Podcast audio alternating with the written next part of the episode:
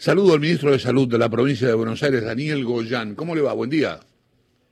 ¿Qué tal, Chavo? Buenos días. ¿Cómo no? ¿Cómo anda todo? Eh, ¿Cómo está todo? Los más allá de los números, este, qué sé yo, del millón, llegamos al millón de infectados y eso ha generado, es muy bastante, bastante raro, que ha generado cierta indignación en los sectores que no querían encerrarse y en los sectores que salieron a manifestarse sobre todo. Pero al margen de estas cosas de la política, eh, el conurbano y la, ciudad de Buenos Aires están bajando el número de casos, ¿no? ¿O estoy equivocado? Sí, eh, hace siete semanas consecutivas que tenemos eh, un descensos. En la zona AMBA, para tener una idea en números de la magnitud del descenso, teníamos un promedio diario hace siete semanas de 5.300 personas con COVID, de los reportes diarios promedio. Y ahora estamos en 2.800, es decir, es un descenso casi del 50%, poquito menos, pero casi. Eh, con lo cual es un, es un descenso significativo que se viene dando en forma constante, veremos cómo continúa, pero es un buen dato, que además también se refleja en la cantidad de demanda de camas de terapia intensiva y de en general de camas de internación en los hospitales y en los centros privados de Perú, porque en el día pico, también más o menos para la misma fecha que le estoy diciendo, hace unas siete semanas, teníamos 1.254 pacientes internados por COVID en el conurbano y ahora tenemos 920. Entonces, este, hay un, hay un descenso, un descenso también de, de nuestra línea 148, un descenso constante de, de consultas por por pacientes con sintomatología. Y bueno, eso nos da como una sensación, más que una sensación, una situación objetiva de que la situación mejora en el AMBA y tenemos un aumento como habíamos previsto que iba a suceder en la medida que el AMBA se mueve más.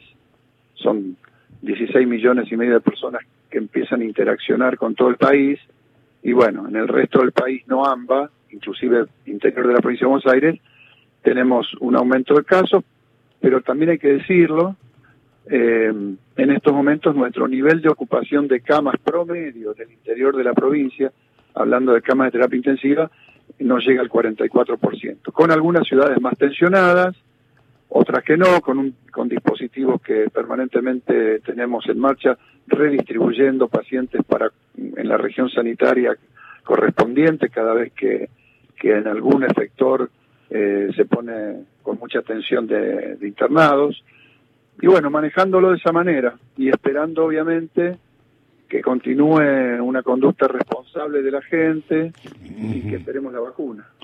Eh, leí gente, no sé, bueno, no, no quiero llevarle las quejas de, algunas personas, pero eh, ¿hay alguna, cuánto de responsabilidad tenemos como sociedad de, de, en el millón de casos? El millón de, de, infectados. Es que la verdad que esperar otra cosa era imposible. Nosotros lo dijimos desde el primer día. Este es un virus tremendamente contagioso, a diferencia de otros virus respiratorios como el de la gripe. Fíjese que colocándonos el barbijo y con, el distanciamiento social, la gripe no existió en la Argentina este año. otra de las virtudes de la cuarentena, si hubiésemos sumado gripe, corona, bronquiolitis, hubiese estallado todo, nada hubiese alcanzado. Entonces, es exactamente al revés. Eh, lo que nosotros hicimos es un virus tremendamente contagioso que en un mes y medio vino de un lugar del mundo a todo el resto del mundo, se, se propagó. Eh, era impensable que no sucediera lo mismo. Lo que logramos hacer en la Argentina es que no sucediera todo en un tiempo muy corto, con lo cual hubiésemos cuadruplicado cuanto menos la cantidad de fallecidos y hoy la cantidad de fallecidos que tenemos en la Argentina se corresponde con cualquier invierno, pero por otras causas. Solamente que en la Argentina el 97% de los, de los fallecidos por enfermedades respiratorias agudas este año fue por coronavirus, no hubo de los otros. Entonces, nosotros cuando medimos vamos a tener que medir eso, no vamos a tener que medir otras cosas, porque mortalidad por enfermedades respiratorias agudas suceden todos los años. Ahora, si no hubiésemos tomado las medidas que tomó, en lugar de 30, 35 mil como todos los años, hubiesen sido 120, 130 mil.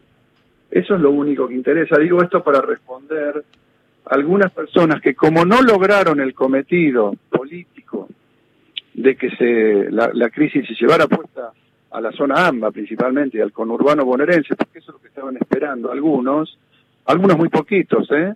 algunos, algunos eh, muy dogmáticos y muy irresponsables, que son muy pocos en la Argentina por suerte, este, porque el resto de la población, hay que decirlo, se comportó muy bien. Acá en la provincia de Buenos Aires, si los 1.400 barrios populares eh, en los que el virus penetró no hubiese habido un buen comportamiento de la gente en cuidarse, hubiese estallado todo, no, no hubiese bastado toda la presencia del Estado, los operativos, los detectar, y medidos por serología 30 municipios, una infinidad de barrios populares, en los barrios populares no tenemos, tenemos un promedio de crecimiento de un 10%, perdón, de, de 10% de gente con anticuerpos. Es decir, yo, yo eh, quiero dar vuelta el, ese, ese, sentido común que quieren poner algunos de que este, el pueblo argentino no se comportó bien. Mayoritariamente se comportó perfectamente bien durante esta pandemia. Eh, Lucía Isikov, eh, mi compañera, quiere hacerte algunas preguntas. ¿Qué tal, ministro? Buen día. Bueno, esto que decía, ¿no? Hay como un morbo o incluso cierto goce en algunos medios y en algunos sectores de mostrar cómo van subiendo los casos en la Argentina. ¿Desde dónde le parece que se fomenta eso? Por lo que estoy diciendo, hay un sector político muy, muy este, anti, anti todo, anti país, eh, que creo que es hoy, hoy es minoritario en la Argentina, que lo que pretendían era sacar un rédito político a partir del fracaso, que es lo que querían ver las imágenes terribles que se vieron en otros países. Y realmente están muy molestos con que eso no sucedió, porque además jugaban una ficha, pero a ganadores, y me lo han dicho personalmente hace cuatro meses atrás, el conurbano bonaerense no aguanta una epidemia de este tipo por, por las condiciones económicas, el desastre sanitario que le damos, etcétera, etcétera, etcétera. Estaban convencidos de que iba a ser una catástrofe sanitaria. Y como dijo los otros días el, mismísimo eh, ministro de Salud de la Ciudad de Buenos Aires, se evitó esa catástrofe. Y eso le molesta a estos sectores que fíjense que incluso están en contra eh, de lo que hizo la propia Ciudad de Buenos Aires, que incluso, porque digo, eh, no hay que decirlo, muchos de estos sectores pertenecen a ese mismo espacio político. Sin embargo, la Ciudad de Buenos Aires se comportó de una manera, trabajó en conjunto con Nación, con la provincia, y logramos sacar esta situación hasta el momento adelante y, muy bien, eh, y eso los enoja mucho, porque realmente hubiesen deseado otra cosa. Eso es lo que pasa. Eh, ayer se presentó el protocolo de, de la temporada de verano, va a haber temporada. Eh, y, usted decía que el calor no evita ¿no? la propagación del virus, por supuesto. Pienso en la situación playa, ¿cómo, cómo se va a controlar? ¿Le parece que se va a poder tener una temporada de verano efectiva? ¿Y cómo van a ser los protocolos? Un poquito más de, lo que contó Axel que va a hacer, sino adentro de la propia playa para, para ver cómo, cómo se maneja la gente. Sí, eh, primero va a haber una, una, una restricción eh, sobre la posibilidad de salir de vacaciones, que es una restricción económica, referida a otros años, ¿no? Claramente no va a ser el mismo verano de otras veces porque la situación económica está muy complicada. Segundo, va a haber una, una retracción eh, de gente que no va a querer ir a correr el riesgo de enfermarse. Miren que en, los países europeos eh, la autorrestricción de no salir, aun cuando estaban habilitados lugares turísticos, fue enorme. La temporada de verano en, Europa fue un desastre en términos de, público en los lugares turísticos. En, donde mejor anduvo fue el 30 y algo por ciento, eh, que fue Portugal, que tenía menos circulación. En el resto de los países, 20, 22, 15 por ciento del turismo habitual. ¿Por qué? Porque hay gente que eh, no quiere correr el riesgo. Hasta que no tenga la vacuna, dice, bueno, yo espero. ¿eh? haré otra, me alquilaré una quintita que ahora están carísimas en algún lado, el que pueda, y el resto esperará. Eh, tercero, este, sí que va a haber protocolos eh, que primero la cantidad de gente que puede estar ingresando a las ciudades desde el primero de noviembre pueden ir los que tienen propiedades pero no son residentes con ciertos muchos protocolos similares a los que están usando actualmente en la ciudad donde viven, ¿no? donde tienen residencia habitual. Luego, para las playas va a haber una serie de restricciones en cuanto a la cantidad de gente que pueden entrar, por carpa, por sombrilla, cantidad de gente que puede estar en las playas. Obviamente que, de nuevo, va a haber que apelar mucho a la responsabilidad. Ahora, caminar con un barbijo y por la playa, este, al aire libre y sin estar todos amuchándose, este, y en época de verano tiene bajísima, eh, digamos, eh, posibilidad de contagio. Entonces, va a haber que apelar a todo esto, a desarrollar todavía. O sea, la imagen de la playa es con barbijo puesto, la gente va a estar con barbijo en la playa.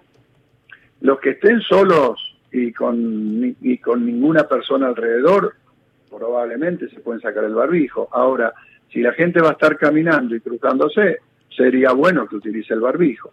Todo esto se va a estar definiendo, se, está, se va a estar comunicando y como siempre va a haber muchísima gente que lo va a cumplir, que se va a cuidar más y alguna que no. Pero todo esto hace que eh, hacer al aire libre con todo este tipo de restricciones, las posibilidades de contagios bajen y este, tengamos la posibilidad de contener y, eh, la situación. Y también pensar que eh, ya se está anunciando que para fines de, año probablemente ya tengamos vacunas para determinados sectores de la sociedad, empezando por los trabajadores de la salud, decía el ministro de, Salud ayer. ¿Para fin de año, dijo el ministro? Para fin de año. Ayer dijo el ministro que hacia fin de año nosotros podíamos tener eh, potencialmente las primeras vacunas disponibles. ¿eh? Hay que ver la cantidad, entonces se priorizará, se priorizará los trabajadores de la salud, que son los que siempre tienen que estar sanos para poder cuidar al resto. Ministro, perdón, Horacio Marmurek lo saluda. En, en, este contexto de lo que está diciendo, aire libre, caminar, cuidarse, queda un poco más claro por qué eh, no se habilitó ningún tipo de, de espectáculo que es habitual en la costa, ¿no? Claro, porque el problema, por ejemplo, de los teatros o los cines es que uno indudablemente está en un lugar cerrado y el, el contagio en el lugar cerrado y encima, además en el verano uno, puede, uno no puede estar 300, 400 personas en una sala o más sin aire acondicionado porque se, nos va a deshidratar la gente, ¿no? Entonces, obviamente eh, tiene que funcionar el aire y el aire está completamente contraindicado. Entonces, Vamos a ver qué sucede con eso, pero básicamente hoy no, no se puede pensar en lugares cerrados. Claro, eso también es los aires centrales de los hoteles también, ¿no? Claro, los, los aires centrales de los hoteles, este, por, eso va a haber aforos, va a haber este, determinado tipo de medidas que no, obviamente no van a tener ni por lejos la capacidad habitual eh, que puede tener el hotel, habrá que ver el tema del aire, lo que, lo que se debe hacer es abrirse la ventana y tener ventilación este, externa, no, no ventilación de aire acondicionado. Eh, estamos hablando con el ministro de Salud de la provincia de Buenos Aires, Daniel Goyán, Néstor. Sí, ministro, una, una mm, consulta respecto de algo que un fenómeno que está produciendo especialmente en Europa. ¿Va a haber en, la, en el AMBA segunda oleada de contagios?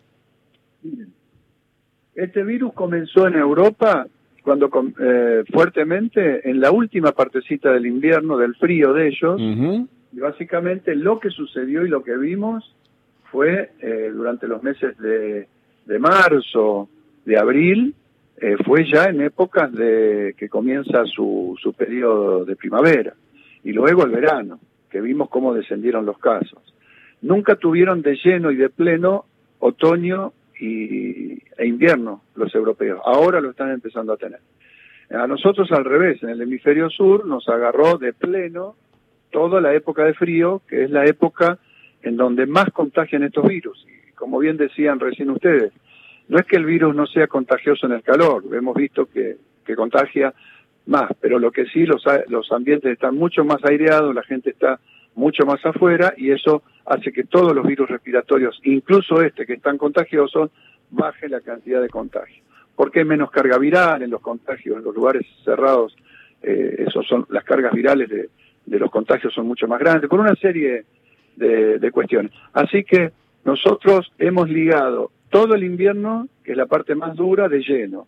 Europa recién empieza, con lo cual están asustados, por eso están tomando medidas muy fuertes de restricción, de cerrar ciudades enteras, de toque de queda, etcétera, porque ya empiezan a ver incluso que hay una tensión fuerte sobre el sistema de salud. Así que eso es lo que, lo que nosotros creemos, yo personalmente y varios de nuestro equipo que estamos eh, evaluando la situación con epidemiológicamente, que si efectivamente nosotros empezamos a tener, como dijo el ministro de Salud de la Nación ayer, una disposición ya masiva de vacunas para marzo, entonces nuestro invierno va a ser diferente. Bien, eh, gracias Daniel, ¿eh? muchísimas gracias por la charla. No, por favor, gracias a ustedes. Hasta luego. Un abrazo grande. El ministro de Salud de la provincia de Buenos Aires, Daniel Goyán, pasó por el aire de Radio Nacional M870.